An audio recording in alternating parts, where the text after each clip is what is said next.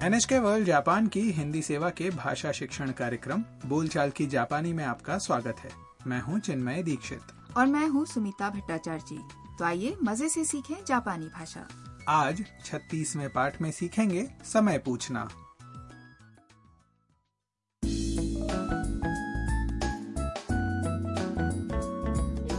वियतनामी छात्रा ताम और उसकी सहेली आया का हाकोने घूम रही हैं। आज दोनों एक जापानी सराय में ठहरी हैं जहां गर्म पानी का कुंड भी है उन्होंने चेक इन कर लिया है और होटल कर्मचारी उन्हें कमरा दिखा रही है तो आइए सुनते हैं 36वें पाठ की बातचीत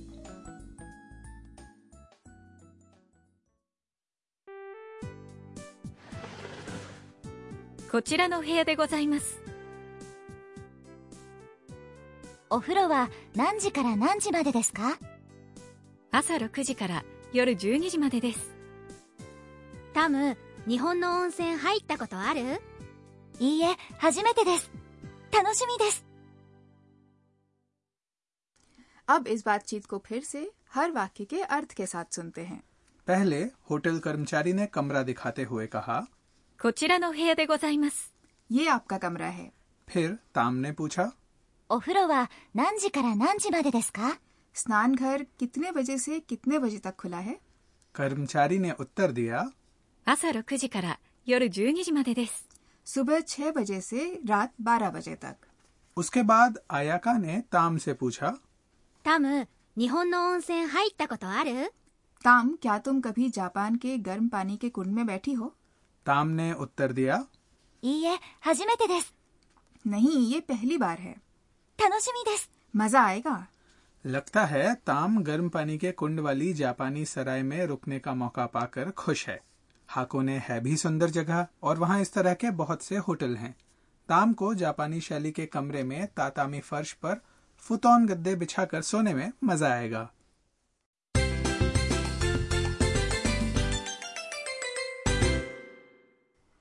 आज का मुख्य वाक्य है お風呂は何時から何時までですか यानी स्नान घर कितने बजे से कितने बजे तक खुला है इस वाक्य को याद करके आप समय पूछ सकेंगे इस वाक्य में お風呂 का मतलब है स्नान घर यहाँ गर्म पानी के कुंड वाले बड़े सामुदायिक स्नान घर की बात हो रही है 何時 का अर्थ है कितने बजे から का मतलब है से और まで का मतलब है तक इसलिए 何時から何時まで का अर्थ हुआ कितने बजे से कितने बजे तक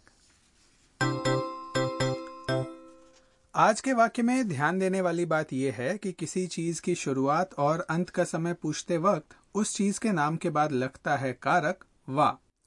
जैसे यहाँ ताम ओफुरो यानी स्नान घर के बारे में पूछ रही है इसलिए उसने कहा ओफुरोवा उसके बाद आया है 何時から何時までですか यानी कितने बजे से कितने बजे तक अगर आप सिर्फ शुरुआत का समय पूछना चाहते हो तो कहिए 何時からですか यानी कितने बजे से है और अगर आप केवल अंत का समय पूछना चाहते हो तो कहिए 何時までですか यानी कितने बजे तक है तो वाक्य सुनिए और साथ साथ बोलकर उच्चारण का अभ्यास कर लीजिए 何時から何時までですかお風呂は何時から何時までですか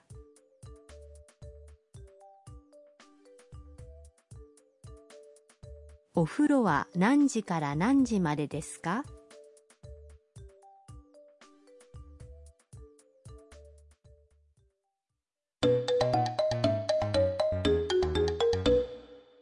अब एक छोटी सी बातचीत सुनते हैं जिसमें एक आदमी होटल के रिसेप्शन पर किसी चीज का समय पूछ रहा है すみません。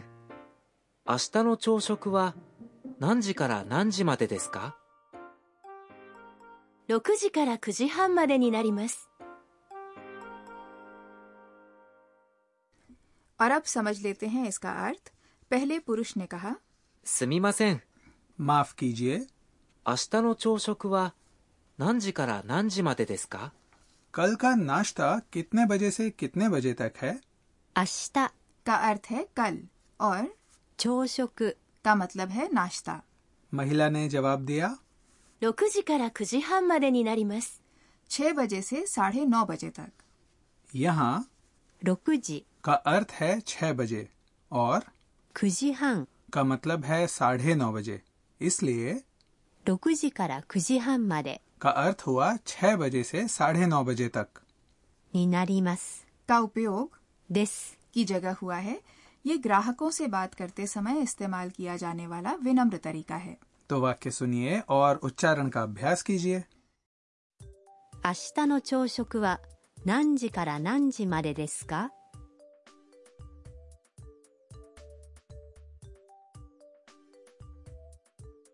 すみません。明日の朝食は何時から何時までですか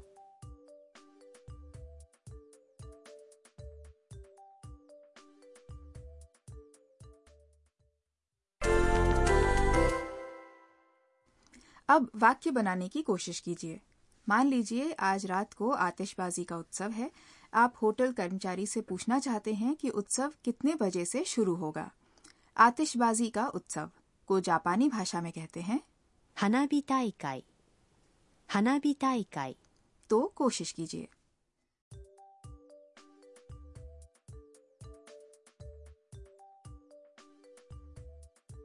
花火大会は何時からですか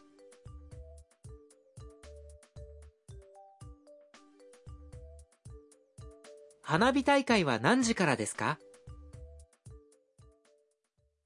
अब मान लीजिए आप जानना चाहते हैं कि कोई दुकान कितने बजे बंद होती है तो ये प्रश्न जापानी भाषा में कैसे पूछेंगे ये दुकान को जापानी भाषा में कहेंगे この店。この店。 तो वाक्य बनाने की कोशिश कीजिए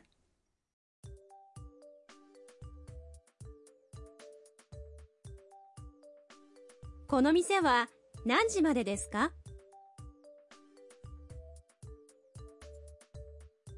この店は何時までですか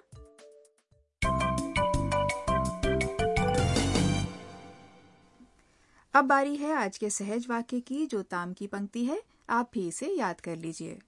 初めてです初めてです。 का अर्थ है पहली बार है अगर आप पहली बार कुछ कर रहे हो तो इस वाक्य का उपयोग कर सकते हैं और अब वाक्य सुनिए और उच्चारण का अभ्यास कीजिए 初めてです。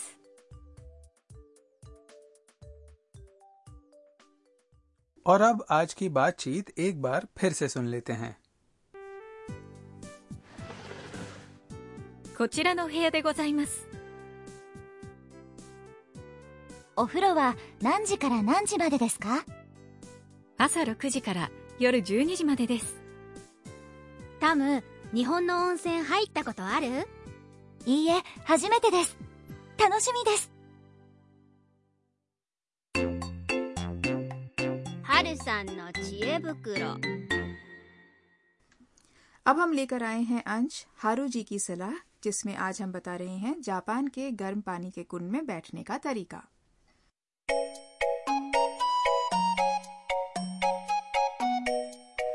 जापान में घूमते हुए आपको अक्सर सामुदायिक स्नान घरों या गर्म पानी के कुंडों का इस्तेमाल करने का अवसर मिलेगा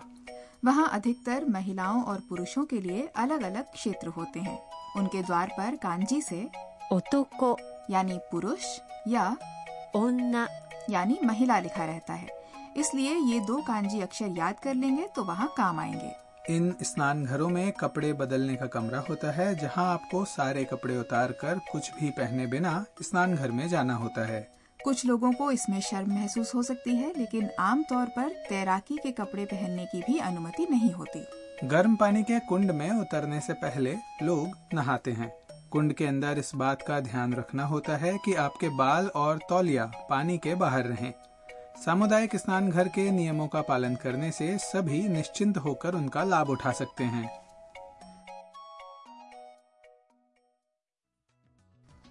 दोस्तों आशा है बोलचाल की जापानी का आज का पाठ आपको पसंद आया होगा अगले पाठ में भी ताम और आयाका की हाकोने यात्रा जारी रहेगी तब तक के लिए सायोनारा